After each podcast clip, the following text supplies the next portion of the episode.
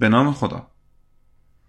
تاریخ نمی آفریند بلکه کشف می کند تاریخ از طریق موقعیت های بی سابقه پرده از آنچه انسان هست پرده از آنچه از دیر زمان در انسان وجود دارد و پرده از آنچه امکانهای انسان را تشکیل می دهد بر می دارد.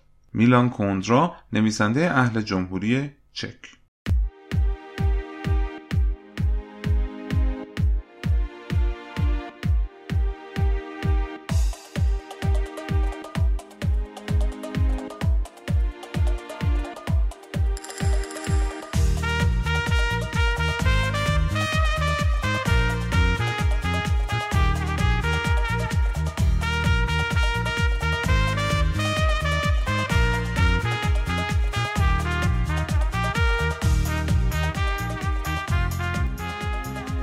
سلام. امروز 13 خرداد سال 1401 هستش. خیلی خوشحالم که تونستم یه قسمت دیگر رو هم آماده کنم باز هم در کنار شما عزیزانم باشم.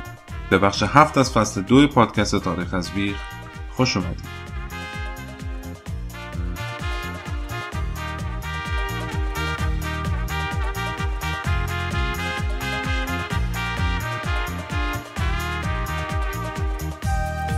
قبل از اینکه قسمت جدید رو شروع کنیم در راستای حمایت از پادکست های فارسی می‌خوام یک پادکست دیگه که خودم بهش علاقه مندم و دنبالش می‌کنم رو بهتون معرفی کنم.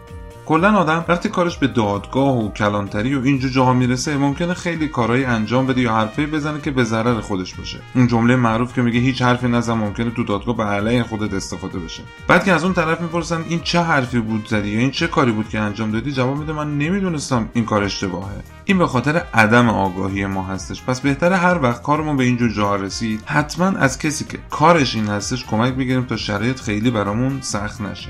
یه سری مسائل هم هستن که هر روز با همون درگیر هستن و ممکنه یهو یکی از اونا برامون دردسر درست کنه. خب آدم که نمی‌تونه همیشه یه وکیل دنبال خودش را بندازه. آقای محمد جواد اعیانی یک پادکستی دارن به نام دارال وکلا. ایشون خودش یک وکیل کار درست هستن که توی این پادکست از تجربیات خودش تو پرونده هایی که داشته به زبان خیلی ساده و خودمونی حرف میزن و یک سری اطلاعات اولیه که به نظرم دونستنشون برای هر کسی لازمه به همون میده. من خودم از این پادکست خیلی خوشم اومده و طرفدارش هستم. پیشنهاد می‌کنم بهش سری بزنید. احتمالا به دردتون می‌خوره.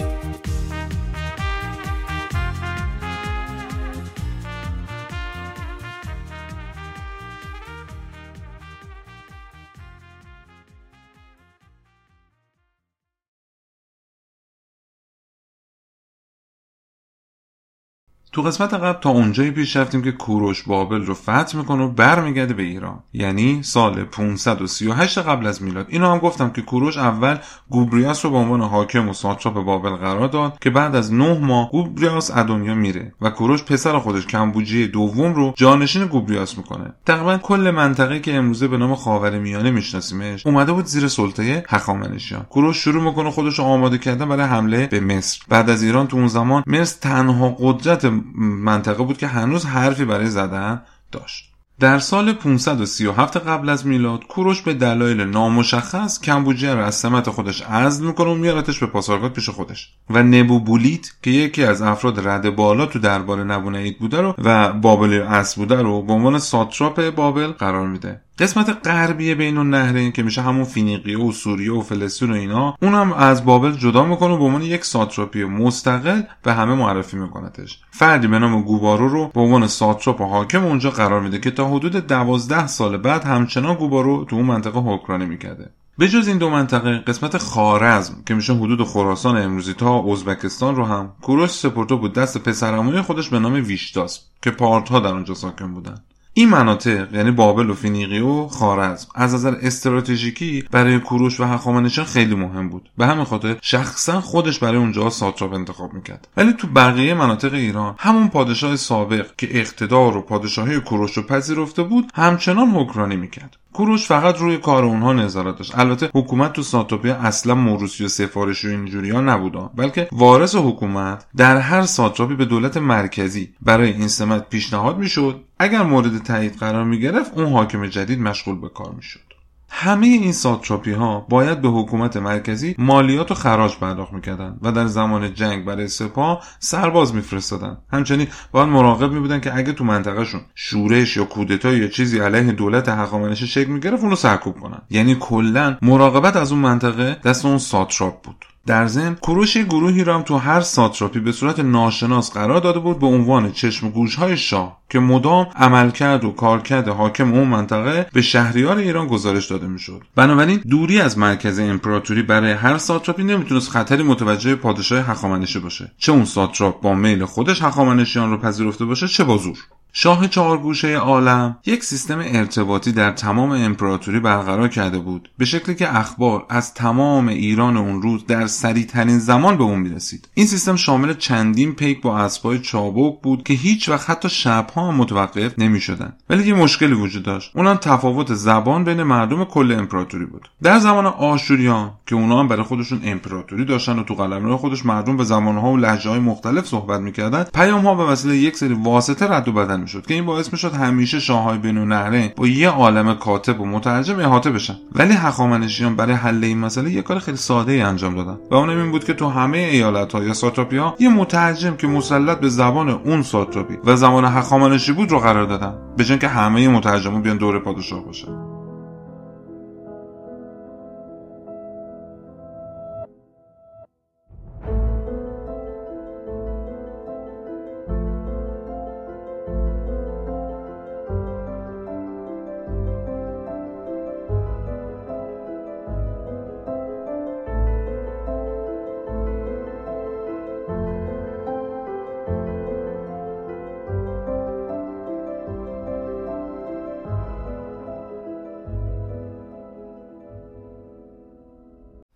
خب رسیده بودیم با کجا؟ به سال 538 قبل از میلاد. کوروش بابل رو شکست داده و برگشته به ایران. یکی از معتبرترین سندهای تاریخی که در مورد ایران بین سالهای 538 تا 530 قبل از میلاد حرف زده تواریخ هرودوت هستش. خیلی از تاریخ شناسان کلی از جریانات کتاب تواریخ رو داستان پردازی و جنایی کردن قضیه توسط هرودوت می‌دونن و حرف اونو رد کردن که اینو بارها قبلا گفتم. ولی در هر صورت ما اینجا چاره ای نداریم. جز اینکه بریم تو کتاب هرودوت و ببینیم این بنده خدا. چی گفته؟ طبق گفته هرودوت کوروش خودش آماده کرده بود که به مصر حمله کنه ولی باز هم قبل از اینکه با قدرت بزرگی مثل مصر در بیفته اولش باید از مرزهای شرقی ایران یعنی پشت سر خودش خیالش راحت می‌شد. قبلا گفتم که کل شرق ایران امروزی اومده بود جز پادشاهی هخامنشی زیر سلطه کوروش بود. ولی تو شمال شرقی ایران بعد از دریای خزر بین رود سیهون تا جیهون یه قوم جنگجویی زندگی می‌کردن که اونا هم ریشه سکایی داشتن و به ماساگت ها معروف بودن. سکاها رو هم که چندین بار در موردشون قبلا حرف زدیم. از سالها قبل یه دردسری برای ایران همیشه به حساب می اومدن گروش میترسید که اگر به مصر حمله کنه و از شرق ایران غافل بشه این مساقط ها سرگوششون بجنبه و از خلای قدرت تو شرق ایران استفاده کنن و به اون منطقه ایران دست درازی کنن. در نتیجه تو همین 8 سال یعنی قبل از سال 530 قبل از میلاد تصمیم می‌گیره که بره اونا رو بنشونه سر جای خودشون و بعد با خیال راحت بره سراغ مصر. هرودوت تو این کتاب میگه من همش دارم میگم هرودوت میگه به خاطر اینه که ممکنه این حرف و این داستان یکم برای ما ایرانی ها خوشایند نباشه. البته باز هم میگم خیلی از این گفته های هرودوت رو مورخ و تاریخ شناسا رد کردن. ولی من مدام تکرار می‌کنم که هرودوت گفته برای اینکه بدونیم من دارم از قول هرودوت میگم. این پیش زمینه ذهنی رو هم یادمون نره که هرودوت خیلی جاها از ایران و ایرانی و هخامنشیان متنفر بوده و مغرضانه جریان رو تعریف کرده. هرودوت میگه کوروش به دو دلیل تو خودش اینو دیده بود که می‌تونه قبل از حمله به مصر این ماساکت ها رو ساکت کنه. یکی اینکه اون خودش و سپاهش رو برتر از بقیه آدم ها و نجات ها می‌دونست. و دوم اینکه هر وقت با هر دولتی جنگیده بود به راحتی تونسته بود از پسشون بر بیاد. در نتیجه تو خودش دیده بود که می‌تونه حریف ماساکت ها هم بشه. در اون زمان یک خانمی به نام ملکه تموریس پادشاه ماساکت ها بود که همسر پادشاه سابقشون بود و بعد از مرگ پادشاه حکومت همسایه شمال شرقی ایران به دست همین ملکه تموریس میافته. کوروش قبل از اینکه بخواد به ماساگت ها حمله کنه اول از ملکه تموریس خواستگاری می‌کنه. یعنی قبل از اینکه اصلا بخواد به فکر حمله کردن به اونجا بیفته اول میره از ملکه تموریس خواستگاری می‌کنه. تا با صلح و آرامش ماساگت ها رو همپیمان خودش بکنه و خیالش از من شرق ایران دیگه راحت راحت بشه. ولی ملکه وقتی دیده بود کوروش همینجور داره پیشرفت می‌کنه و هیچ دولت و کشوری جلو دارش نیست ترسید. ترسید که قدرت و اقتدارش تو منطقه خودش از بین بره. به همین خاطر به کوروش جواب رد داد. بعد کوروش تصمیم می‌گیره که ماساگت ها رو با جنگ بنشونه سر جای خودشون. پس در نتیجه کوروش به سمت رود سیهون راه میفته و شروع می‌کنه خودش آماده کردن برای جنگ با ماساگت ها وقتی که به رود سیهون می‌رسه داشت خودش رو آماده می‌کرد برای گذشتن از رود که تو همین حال و هوا ملکه ماساگتا یک پیک برای کوروش میفرسته و بهش میگه که شاه مادی ها دست از این کارهایی که داری انجام میدی بردار چون عاقبت خوبی برات نداره. به همین چیزی که داری اکتفا کن و انقدر زیاده خواه نباش. بذار ما هم تو مملکت خودمون سلطنت کنیم. ولی اگر اصرار داری که با ماساکت ها دست و پنجه نرم کنی نمی‌خواد برای گذشتن از رود انقدر خودت رو اذیت کنی. من و سپاه هم به اندازه سه روز از رود عقب نشینی می‌کنیم. تا تو با خیال راحت وارد کشور ما بشی. و بعد که اومدی جلو و به سپاه ما رسیدی باهات میجنگیم. یه راه دیگه هم بهت پیشنهاد می‌کنم. و اونم اینه که تو به اندازه سه روز تو کشور خودت بری عقب و ما بیاییم و اونجا با هم درگیر بشیم. اینجا بود که کوروش با سران سپاه خودش نشستی می‌ذاره و فکر می‌کنه. به این نتیجه می‌رسن که سپاه ایران از رود سیهون رد بشن و وارد منطقه ماساکت ها بشن بهتره. یادتون هست اون موقع که داشتیم در مورد خاندان هخامنشیان صحبت می‌کردیم؟ گفتم بعد از چیش پیش این خاندان هخامنشی به دو تیره تقسیم شد که یه تیره کوروش یکم کمبوجیه و کوروش کبیر بودن و تیره دوم هم آریارمن آرشام و ویشتاس بودن. که داریوش کبیر هم پسر همین ویشتاس بود که به عنوان ساتراپ خارز قرار داده شده بود. ویشتاس به عنوان ساتراپ خارز قرار داده شده بود. توی همین حال و شروع شدن جنگ ایران با ماساگت ها بود که یک شب کوروش تو خواب ببینه که پسر ویشتاز که میشه همون داریوش که الان تو این زمان حدوداً باید 20 سالش باشه روی شونه هاش دو تا پر در آورده که یکیش آسیا رو پوشونده و یکی دیگه از اون پرها اروپا رو. داریوش تو اون زمان چون جوون بود تو ایران مونده بود و برای جنگ نیومده بود. بعد از اینکه کوروش این خواب رو می‌بینه ویشتاس یعنی همون پسراموی خودش و پدر داریوش رو صدا می‌کنه. بهش میگه که تعبیر این خواب من اینی که پسر تو قصد پادشاهی منو کرده. بعد از اینکه از این جنگ پیروز برگشتی باید پسر تو رو محاکمه کنیم. ویشتاس به کوروش هم جواب میده که شاها اگر هر زمان تو کل امپراتوری شما کسی پیدا شد که سوء قصدی به پسرعموی من و حکومتش داشته باشه مجازاتش جز مرگ نباید چیز دیگه باشه. حالا اون فرد هر کسی می‌خواد باشه حتی پسر من. خلاصه فردای اون روز کوروش به همراه سپاه خودش به راهشون ادامه میدن و بعد از هشت روز به سپاه ماساگت ها می‌رسن. طبق گفته هرودوت اینجا کوروش یه حقه می‌زنه. یک تعداد کمتری از سپاه خودش رو به همراه کلی مشروبات و نوشیدنی میفرسته جلو و بقیه عقب سب می‌کنن. وقتی اون سپاه کوچیک ایران درگیر جنگ میشه شکست می‌خورن و سپاه ماساگت ها خوشحال از اینکه پیروز شدن همه اون نوشیدنی هایی که همراه ایرانیا بوده رو می‌خورن و جشن می‌گیرن. وقتی از روی مستی همشون خواب میرن و بیحال میشن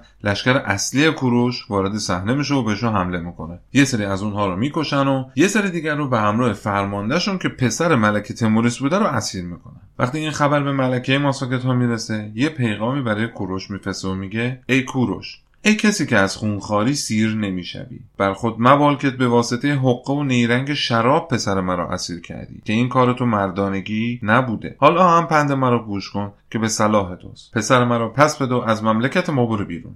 بدون اینکه مجازاتت کنم. اگر چنین نکنی در ازای جسارتی که به قشون من کردی قسم می‌خورم به آفتاب که تو رو از خونخاری سیر کنم.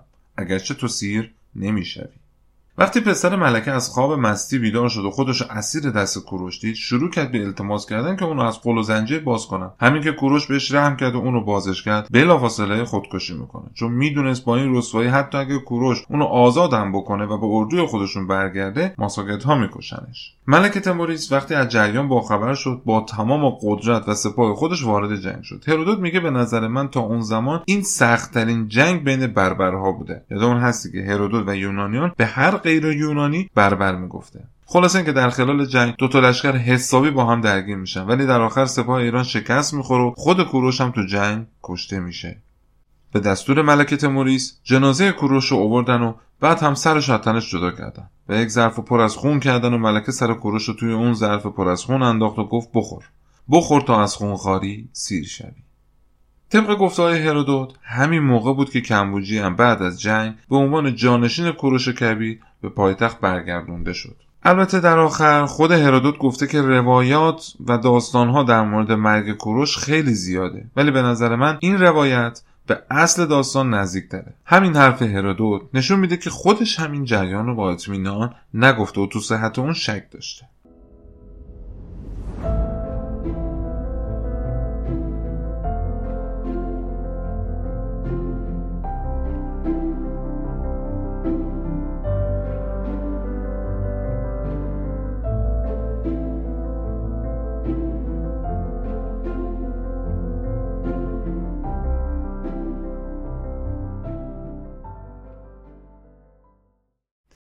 داندامایوف که یک مورخ روسی ایرانشناس هستش و تخصص حرفه‌ایش هم هخامنش شناس بوده گفته که این جریانی که هرودوت تعریف کرده بیشتر از اینکه بخواد تاریخ رو تعریف کنه شبیه به یک رمان هستش. بعد تو ادامه میگه اگرچه دقیقا در مورد مرگ کوروش اطلاعاتی نداریم ولی چون محل دفن کوروش پاسارگاد هستش میشه گفت که این غیر ممکنه که تو اون زمان با اون امکانات بشه جسد کوروش از شمال شرق ایران بیارن به جنوب ایران.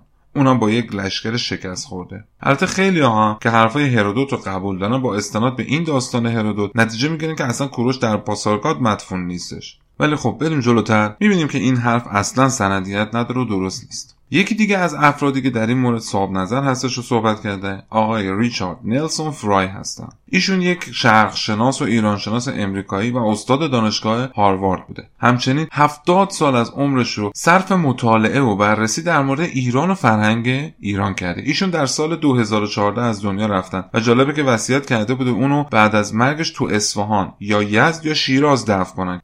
ریچارد فروی میگه داستانی که هرودوت تعریف کرده بدون شک اشتباه و ساختگی هستش. اما تسخیر آسیای میانه به وسیله کوروش می‌تونه درست باشه. چون تو اون منطقه یک شهری وجود داره به نام سایروپولیس به معنی شهر کوروش. این نشون میده که کوروش تا اونجا پیش رفته. ایشون هم تاکید می‌کنه که جسد کوروش کبیر در پاساگاد مدفون هستش. و همینو دلیل قاطعی می‌دونن برای اینکه کوروش در جنگ با ماساکتا کشته نشده.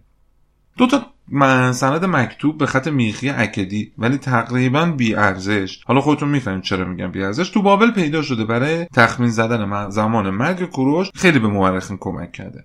تو بابل یه خانومی زندگی می‌کرده به نام بورسیپه.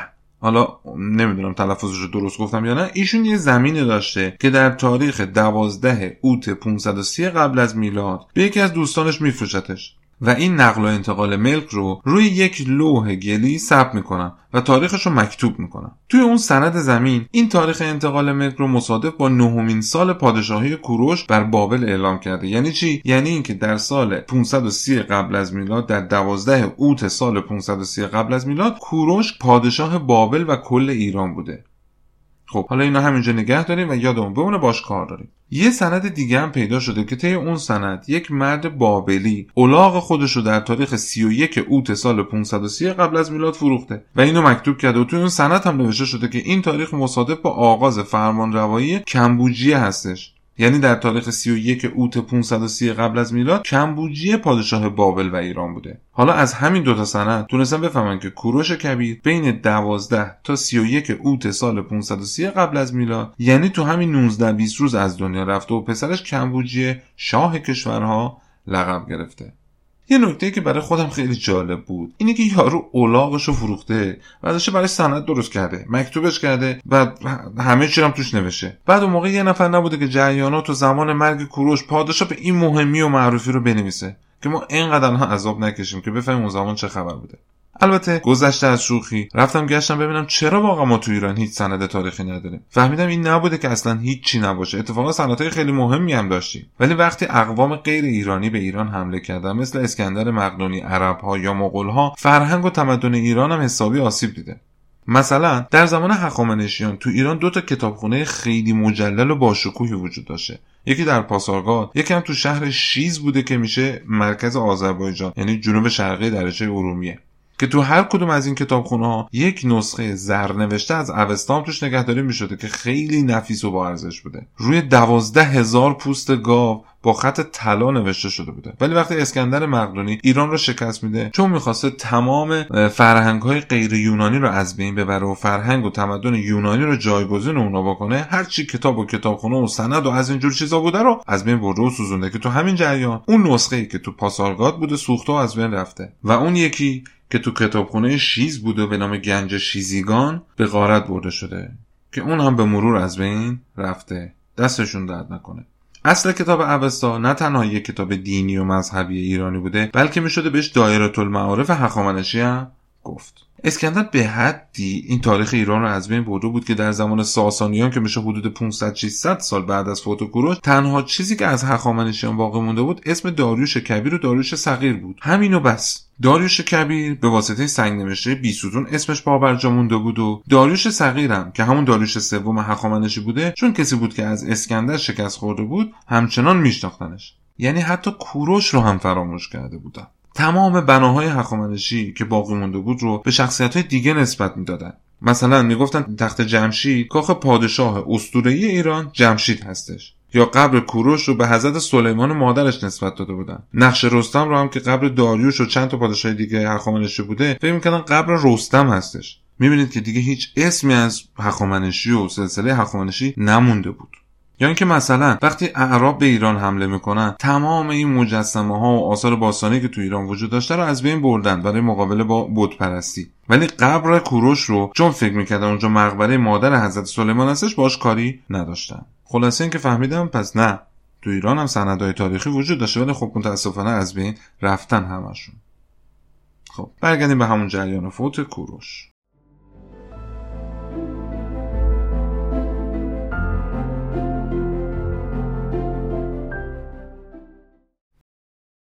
بعد از داستانی که هرودوت تعریف کرده کتزیاس هم یه جریان تو کتاب خودش گفته. کتزیاس اگه یادون باشه قبلا معرفیش کردم. یک پزشک یونانی بود که حدود 130 سال بعد از کوروش کبیر به عنوان پزشک دربار هخامنشی وارد ایران شده بود و 17 سالم تو ایران زندگی می‌کرد. ایشون کلا یه جریان دیگه تعریف کرده و گفته که کوروش در جنگ با دروبیک ها کشته شده. یه داستانی هم روایت کرده که انگار خودش تو اون جنگ بوده. اینقدر که با جزئیات تعریف کرده.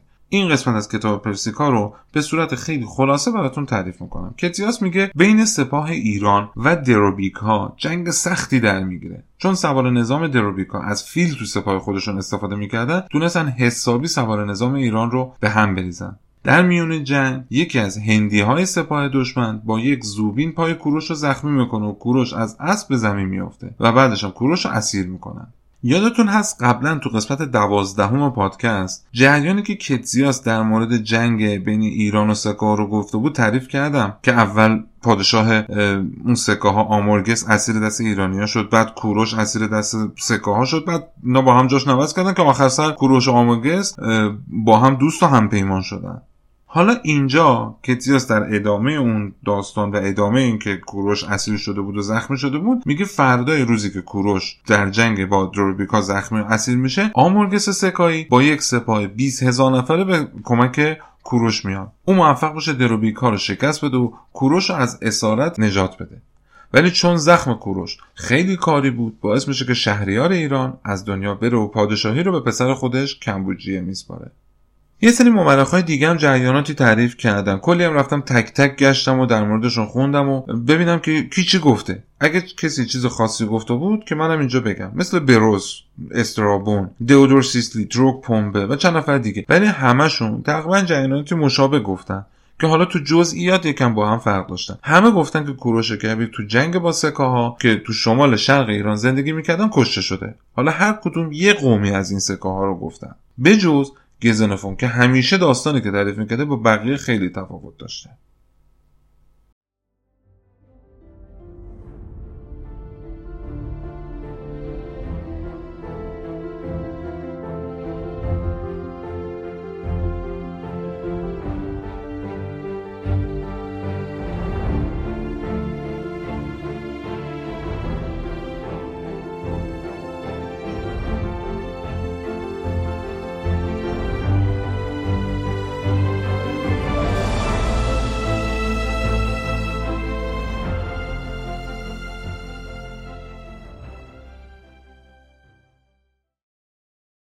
گزنفون که همیشه از کوروش به عنوان یک پادشاه آرمانی و کسی که هرگز دنیا مشابه اونو به خودش ندیده و نخواهد دید تعریف کرده تو کتاب کوروش نامی سایروپدیا جریان فوت کوروش رو اینجوری گفته. کوروش بعد از اینکه بابل رو تسخیر کرد و دیگه شده بود قدرت اول منطقه فلسطین و سوریه هم اومدن زیر سلطه هخامنشیان. دیگه همینجور به زندگی خودش تو صلح و آرامش ادامه میده تا اینکه پیر میشه. گزنفون چیزی هم در مورد اینکه کوروش تو سرش خیال حمله به مصر هم داشته نگفته. بعد میگه که کوروش یک شب تو خواب می‌بینه که یک فرد خیلی قوی و تنومندی میاد بهش میگه که کوروش آماده شو که می‌خوایم با هم بریم پیش خدایان. فردای اون شب که کوروش از خواب بیدار میشه می‌فهمه که زمان مرگش رسیده. کوروش شروع می‌کنه طبق رسوم اون روزها قربانی کردن و راز نیاز با زئوس. قبلا گفته بودم از نظر گیزنفون خدای ایرانی ها هم زئوس بوده که خود خدای یونان هستش. خلاصه اینکه کوروش همه بچه ها و بزرگای دربار رو صدا می‌کنه و بهش میگه که من دیگه آخر عمرم رسیده. بعد از مرگم منو سعادتمند بدونید چون به همه اون چیزی که می‌خواستم رسیدم البته تو کتاب این صحبت ها و وصیت های کوروش رو تو چندین صفحه گفته که دیگه بیخیال جزئیاتش شدم آخر سر یک نقابی می‌کشه رو صورتش از دنیا میره. خلاصه. در هر صورت این کل چیزی بود که تونستم در مورد از دنیا رفتن کوروش پیدا کنم. با تمام این وجود اینو می‌دونیم که در سال 530 قبل از میلاد کوروش کبیر از دنیا میره. تو تاریخ چند نفر هستن که خیلی پررنگ و معروف شدن. مثل همین کوروش یا اسکندر مقدونی یا جولیوس سزار رومی یا عمر عرب و چند نفر دیگه. ولی تنها کسی که مردم همه قوم ها و کشورها ازش به عنوان یک پادشاه خوب و عادل یاد می‌کنن همین کوروش کبیر بوده. هر کدوم از این افراد برجسته تاریخ. درسته که برای کشور و مملکت خودشون باعث افتخار بودن و هستن ولی اقوام و ملل مللی هم هستش که نسبت به اون فرد جبهه دارن ازش به خوبی یاد نمی‌کنن. مثلا اسکندر مقدونی که خب برای یونانی ها یک قهرمان بوده ولی از نظر ایرانی ها یا همینطور مثلا نادرشاه افشار از نظر ما خیلی پادشاه با قدرت خوبی بود. ولی اگه بریم تو هندوستان اسم نادرشاه بیاریم انگار که بدتره آدم روی زمین رو یاد کردیم. ولی این کوروش بوده که همه مردم ازش به نیکی یاد می‌کردن. جا داره اینجا بگیم روحش شاه.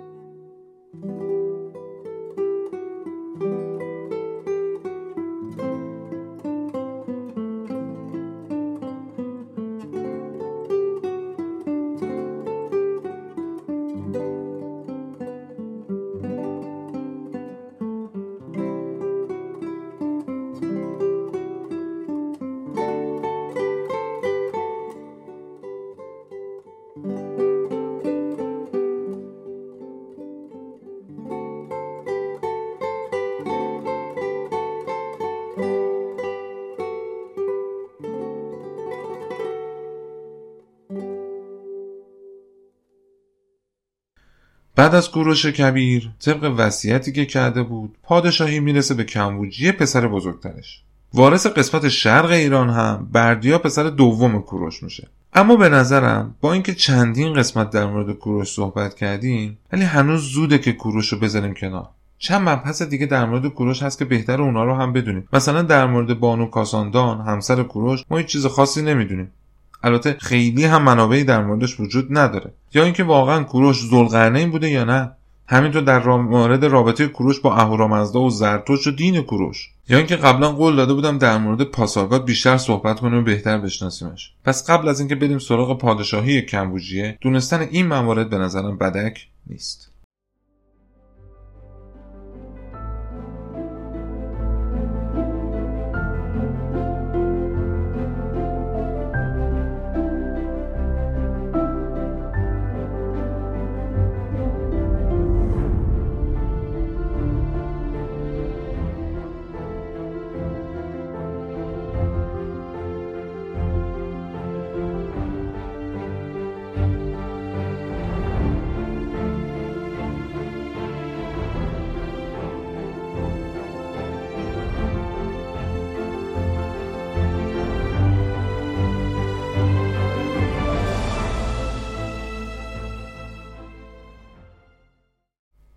بانو کاساندان.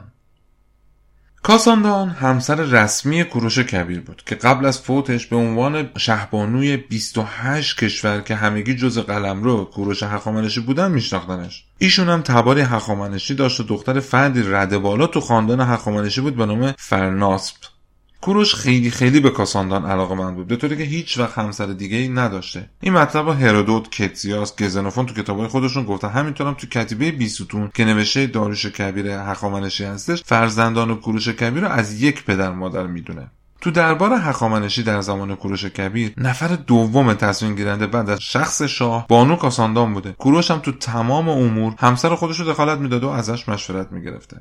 هرودوت میگه زمانی که کوروش بابل رو فتح کرده بود و هنوز به ایران برنگشته بود یعنی در همون سال 538 قبل از میلاد بانو کاساندان از دنیا میره و کوروش هم دستور میده تا تمام امپراتوری هخامنشی برای شهبانوی ایران عزاداری کنند. تو سالنامه نبونعید هم گفته شده که بعد از مرگ بانوی هخامنشی از 27 آدار تا سه نیسان مردم ایران باستان عزادار کاساندان بودند. در آینده یه قسمت خواهیم داشت که توش در مورد زبان ایران باستان و اینکه زبان فارسی این چیزی که الان ما داریم صحبت می‌کنیم از کجا شروع شده و به کجا رسیده؟ همینطورم در مورد تقویم ها و گاه شمارهایی که اون زمان ها رواج داشته حالا تو بابل و ایران و اینا و در مورد اینکه چجوری شده که متحول شده این تقویم ها با هم مفصل صحبت می‌کنیم. اینجا فقط اینو بدونیم که 27 آدار تا 3 نیسان که تو سالنامه نبونید اومده میشه 27 اسفند تا سوم فروردی مصادف با 21 تا 26 مارس 538 قبل از میلاد. همونطوری که قبلا گفتم کوروش پنج تا فرزند داشته دو تا پسر و سه تا دختر. کمبوجی و بردیا پسرهای کوروش بودن که بعد از اونها هم دخترها به نام آتوسا آرتیستون و یک دختر دیگه بوده که فقط داندامایوف گفته احتمالا اسم دختر سوم کوروش روکسانا بوده. بچه های کوروش همگی برای خودشون جریانات و اتفاقاتی دارن که هر وقت به زمان اونا برسم در موردش مفصل حرف خواهم زد. الان هنوز خیلی کوچیکن. مثلا دختر کورو... دختر کوچیک کوروش الان احتمالا هنوز یک سالش نشده. کمبوجیه که پسر بزرگ کوروش بوده الان حدود 27 سال داره. پس بذاریم یه خود بزرگتر بشن و از آب و گل در بیان. بعد بهشون می‌پردازیم.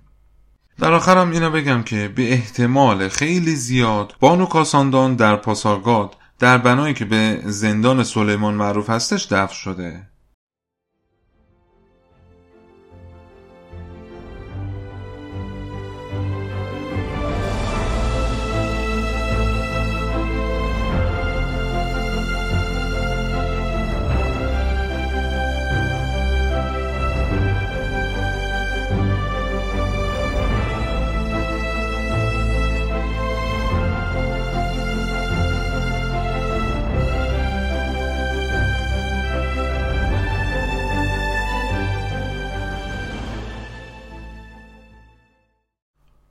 زلقرنین در مورد زلقرنین که تو تورات انجیل قرآن ازش حرف زده شده حرف و حدیث خیلی زیاده.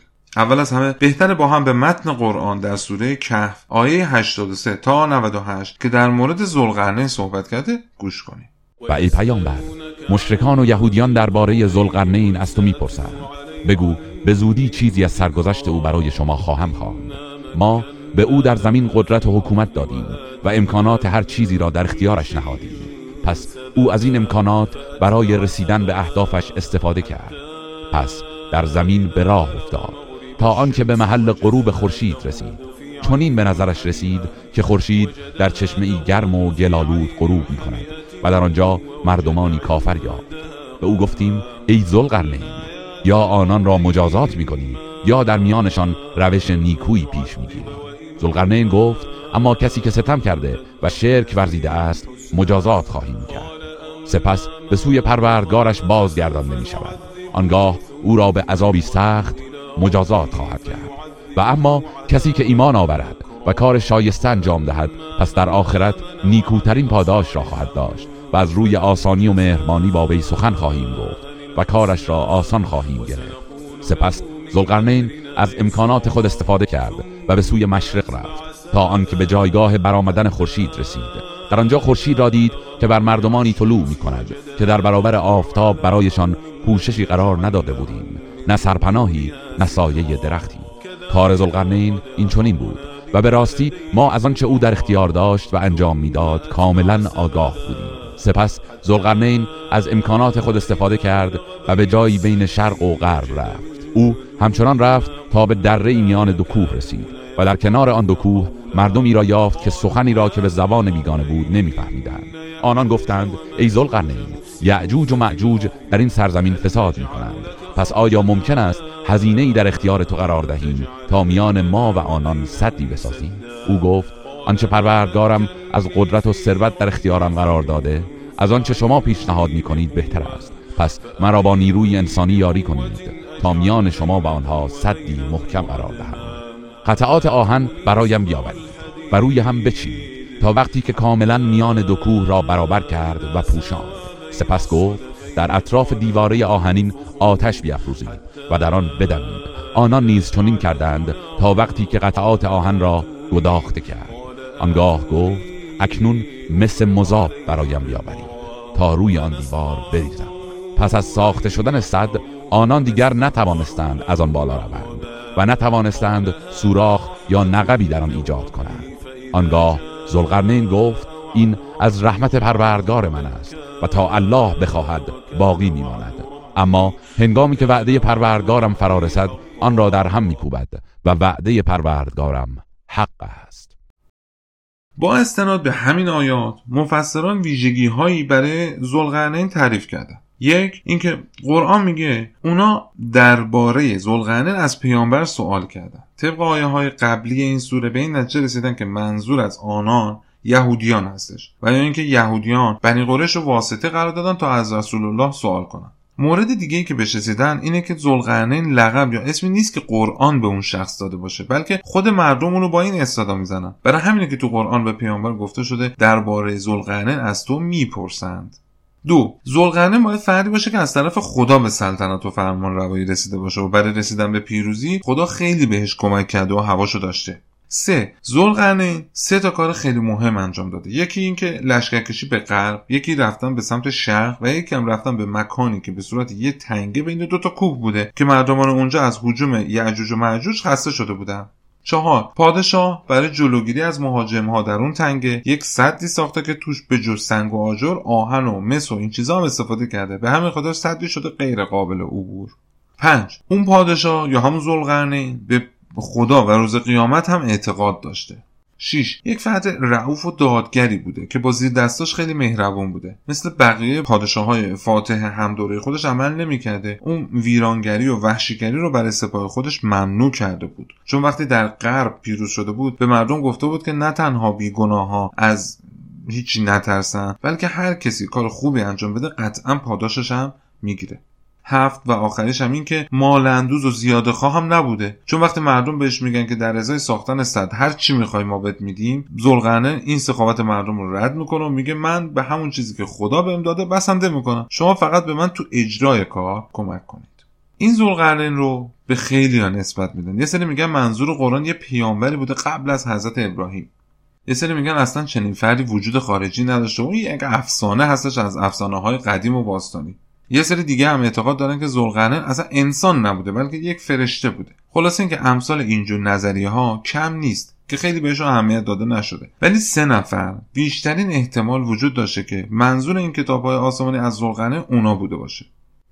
اولین فرد یک پادشاه یمنی بوده از سری پادشاه های همیری که تو یمن حکومت می‌کردن. حالا چرا این تصور رو کردن؟ کلا اکثر پادشاه های همیری تو یمن اسمایی داشتن که با زل شروع می‌شده مثل زلمنار زل آزار یا امثال اینا. به همین خاطر گفتن که زلقرنین هم از همین خاندان بوده. جالبم اینجاست که ابو ریحان بیرونی هم تو کتاب آثار الباقیه این موضوع رو تایید کرده. البته از همین جا بشه فهمید که این نظریه برمیگرده به قبل از زمان ابو ریحان بیرونی. کتاب آثار الباقیه ابو ریحان اولین کتابش بوده که در سال هزار میلادی تموم شده. یعنی حدود 1021 دو سال پیش تصور می‌کردن که منظور از زلقرنین پادشاه یمنی هستش.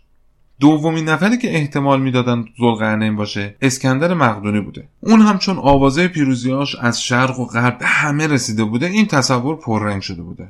حالا باز هم جالب اینجاست. ابو علی سینا اولین بار این نظریه رو مطرح کرده. ابو علی سینا تو کتاب شفا وقتی که داشته کارهای برجسته ارسطو رو توضیح می‌داده گفته که ارسطو یکی از معلمای برجسته اسکندر مقدونی بوده. بعدش هم ادامه داده که اسکندر هم همون ذوالقرنین هستش که تو قرآن اومده. از اونجایی که این تعلیف کتاب شفا در سال 1040 میلادی تموم شده پس حدود 970 سال پیش فکر می‌کنه که ذوالقرنین همون اسکندر مقدونی هستش.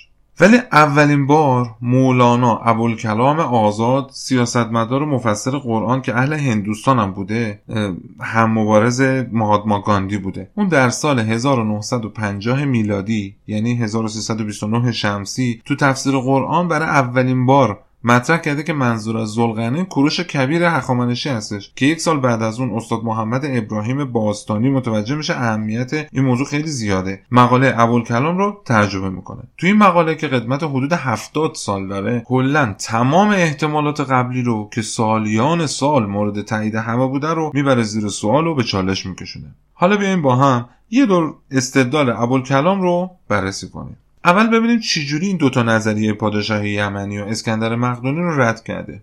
قبلا گفتم اون کسایی که از پیامبر در مورد ذوالقرنین سوال میپرسیدن یهودیان و افراد قوم بنی قریش بودن. ولی هیچ دلیلی وجود نداره که اونا بخوان در مورد یک پادشاه یمنی از پیامبر سوال کرده باشن. چرا؟ چون قریش و یهودیان همیشه می‌خواستن با یک سوالهایی پیامبر رو وارد چالش کنن و وقتی که ببینن پیامبر نمی‌تونه جواب بده ازش بول بگیرن. اگر اون موقع ذوالقرنین یک پادشاه یمنی بوده باشه یمن هم که جزء منطقه حجاز بود و عرب بودن پس صد درصد خود قریشی ها و یهودیان میشناختنش و می‌دونستن که پیامبر هم میشناستش. به همین خاطر لزوم نداشته که بیان از پیامبر سوال کنن. تازه خدا هم تو قرآن بخواد حضرت محمد رو جلو جلو از این سوال ها آگاه کنه. در ضمن عین متن قرآن اومده که فتوحات ذوالقرنین به شرق و غرب رسیده بوده. ولی هیچ سندی وجود نداره و نداشته که نشون بده پادشاه های یمن به شرق و غرب لشکر کشیده باشن. چه برسه به اینکه پیروز هم شده باشن. یه نکته دیگه هم وجود داره. اینه که توی یمن یک صدی هستش به نام معرب که می‌گفتن این همون صدی هستش که به گفته قرآن توسط ذوالقرنین ساخته شده. ولی اول اینکه تو ساخت این صد اصلا از آهن و فلز و اینا استفاده نشده. در ثانی یه جای دیگه قرآن در مورد صد معرب صحبت کرده که هیچ ربطی هم به ذوالقرنین نداره. پس این از پادشاه یمنی که اینجوری ابوالکلام رد کرده ذوالقرنین بودن اونو. در مورد اسکندر مقدونی ابوالکلام آزاد گفته اونم به هیچ وجه نمی‌تونه ذوالقرنین باشه. چون همونطوری که قبلا تو مشخصات ذوالقرنین گفتم اون فردی بوده که به خدا اعتقاد داشته و با مردم و ملت های شکست خورده با مهربونی رفتار می‌کرده. در صورتی که اسکندر به هیچ وجه این دوتا خصلت نداشته. اول اون اصلا خداپرست و یکتاپرست نبوده اون بود پرست بوده. تازه در سالهای آخر عمرش ادعای خدایی هم کرده. در ثانی اسکندر مقدونی هیچ وقت با کشورها و مردم مغلوب به مهربونی رفتار نمی‌کرده. حالا وقتی بهش برسیم خودتون می‌بینید. اون تو قصاوت و سنگدلی زبان زد بوده. پس این تصورم در مورد اسکندر مقدونی هم نمی‌تونه درست باشه. ابول کلام تو مقاله خودش شروع می‌کنه دلایلی میاره که ثابت کنه بدون شک منظور از ذوالقرنین کوروش هخامنشی است. اون اول از همه یه داستانی رو تعریف می‌کنه که برمیگرده به زمانی که نبونعید پادشاه بابل بوده و بابل رو ترک کرده بود و پسرش بلشستر جانشینش شده بود. در سال سوم پادشاهی بلشستر زمانی که سفر کرده بوده به ایلام گویا شاهزاده خوابی می‌بینه و گفته که این خواب رو برای دومین بار دیدم. اون خواب دیده بود که کنار یک رود یک قوچ خیلی تنومند قوی با دو تا شاخ بزرگ ایستاده و مدام داره به سمت همه طرف شاخ می‌زنه. شمال و جنوب و شرق و غرب و شاخ می‌زنه. جوری بود که هیچ موجودی توان مقابله با اون قوچ رو نداشته. هر کاری هم که دلش می‌خواسته اون قوچ انجام میده تا اینکه حسابی بزرگ و بزرگتر شد. ولی ناگهان یه بز نر از سمت غرب وارد میدون میشه که بین دوتا چشمش هم یه شاخ خیلی عجیبی داشته. خلاصه این بز نر به قوچ حمله می‌کنه و شاخهای قوچ رو میشکنه و اونو زیر پای خودش لگدمال می‌کنه و میکشتش. کل این جریان که ابوالکلام آزاد گفته تو کتاب دانیال نبی اومده توی عهد عتیق. که بعدش دانیال نبی ادعا می‌کنه که جبرئیل بهش نازل شده و تعبیر این خواب رو بهش گفته که اونم رفته برای بلشستر بازگوش کرده. اون قوچ دو شاخ نشان دهنده یک پارچه شدن دو ملت ماد و پارس هستش. همچنین نشون میده که یک پادشاه نیرومند هم رو رأس اونا حکومت می‌کنه که هیچ دولتی هم حریفشون نیست. اون بز نر تکشاخ هم نشونه یونان هستش که از غرب وارد میشه و این اتحاد ماد و پارس رو شکست میده. ابوالکلام میگه ب... من بعد از خوندن این داستان یاد کلمه زلقرنین افتادم. تو پرانتز زلقرنین یعنی کسی که دو تا شاخ داره. ابوالکلام میگه این ذهنیت با من بود تا اینکه به ایران سفر کردم. و موقع بازدید از کاخ پاسارگاد با مجسمه خود کوروش مواجه شدم. عکس اون مجسمه رو تو صفحه اینستاگرام قبلا گذاشتم. یه مجسمه است. تو قد و قواره یه آدم معمولی. با دو تا بال عقاب و دو تا شاخ قوچ که بالای اون سنگنگارم نوشته شده منم کوروش شاه هخامنشی. ابوالکلام میگه من وقتی این مجسمه رو دیدم و با داستان دانیال نبی تطبیق دادم دیگه شکم به یقین تبدیل شد. ولی باز هم مطالعه در مورد کوروش رو ادامه دادم و وقتی که دیدم اون پادشاهی بوده که همیشه با همه مردم رعوف و مهربون بوده. هیچ وقت هیچ جای ازش خشونت و وحشیگری دیده نشده. آینش هم یک تا پرستی بود و به خدا هم اعتقاد داشته. دیگه مطمئن شدم که این کسی که خداوند تو کتاب آسمانی به عنوان ذوالقرنین ازش یاد کرده کسی نیست جز کوروش کبیر هخامنشی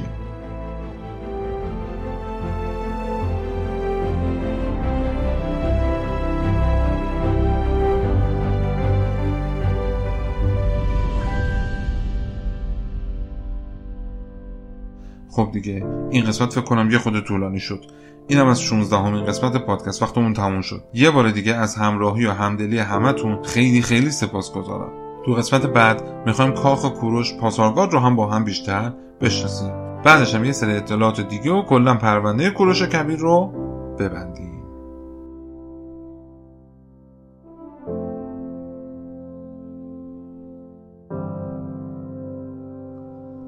پادکست تاریخ